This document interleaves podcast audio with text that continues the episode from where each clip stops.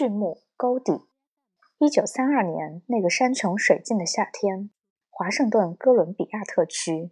一八八零年，美国国会决定从马里兰州和弗吉尼亚州划出一块地区，作为首都所在地，称为哥伦比亚特区，也即华盛顿市。活像一座深陷敌围的欧洲小国京城似的。自从五月以来，大约有二万五千名世界大战的退伍军人，携家带口，身无分文。纷纷在市内的公园、垃圾堆积处、没主的货站、歇业的铺子捡个地方住下。他们时而上军操，时而唱战歌。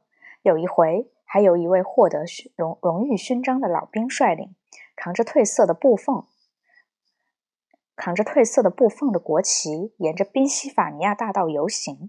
十万市民默默在两旁看着。不过，他们大部分时间只是在等待，在发愁。经济萧条已经几乎整整三年了。这些退伍军人是来请求政府救济，具体的说，就是要求立即发给退伍军人补偿金。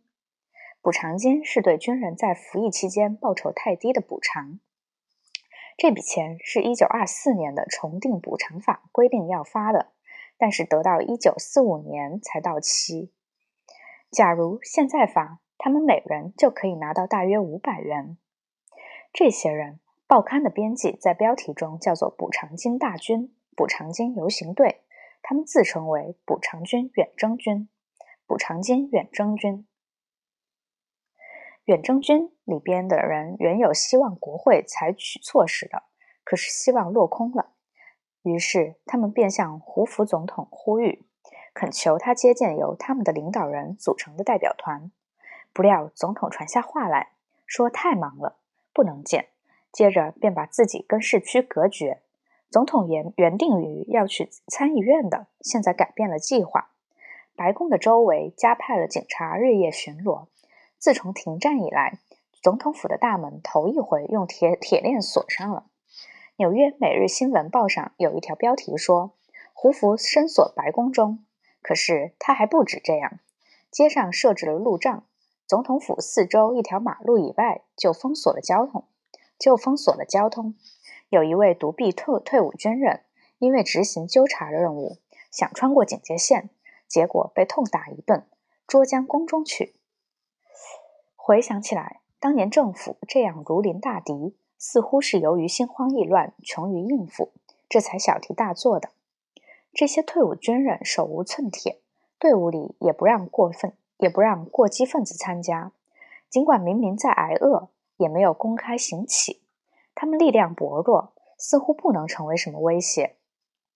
巴尔的摩太阳报有一位三十四岁的记者，名叫德鲁皮尔逊。他描写那些退伍军人，说是衣衫褴褛、精疲力尽、神情木热、满脸愁容。他们困守多日，越来越难以坚持了。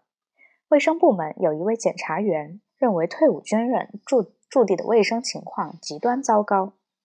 他们的临时食品供应大都靠捐助。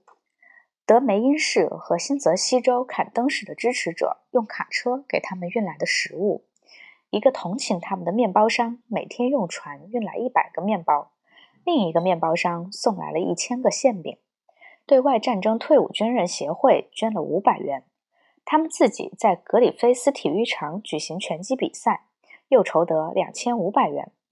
所有这些来，所有这些东西都是很靠不住的。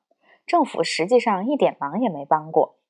华盛顿警察局每天给这些不速之客送了些面包、咖啡、炖菜，一天收费六分。胡佛因之大发雷霆。到了八月中旬，酷暑气温达到了全年的顶点，水源日枯。苦况更盛。那时，英国外交部把华盛顿市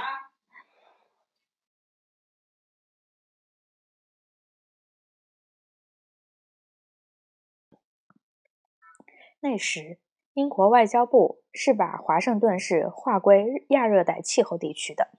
各国使节因为华盛顿气候，因为华盛顿气温高、湿气重，都讨厌这地方。这里。除了闹市里有少数几家戏院在广告上说有冷气外，别的房子都没有空气调节设备。一到夏天，华盛顿到处是凉棚、遮阳走廊、卖冰的手推车、乘凉用的躺椅和地席，而且用官方用官方游览指南的话来说，这里还是一个研究昆虫的昆虫的绝妙处所呢。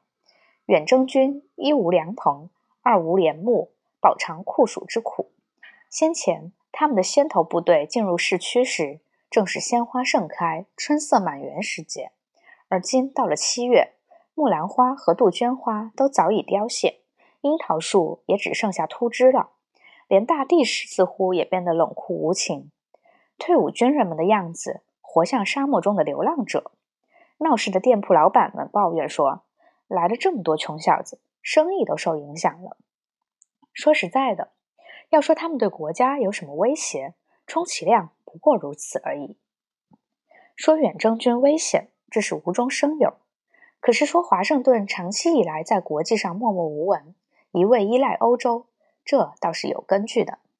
当时在全世界六十五个独立国家中，只有一个是超级大国——英国。那米字旗昂昂然飘扬在地球四分之一的可耕地上，在欧洲、亚洲、非洲，在北美、中美、南美，在澳大利亚、大洋洲、西印度群岛，凡有日照之处，就有英国旗在。这话是不假的。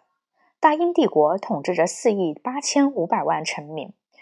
人们谈到什么东西很稳固，就说坚固如直布陀直布罗陀，或者牢靠如英格兰银行。当时一英镑兑换美元四元八角六分，所以英格兰银行在金融界信用最高。那时只有少数几个不甚出名的飞行员和一个撤了职的名叫米切尔的美国将军，才梦想。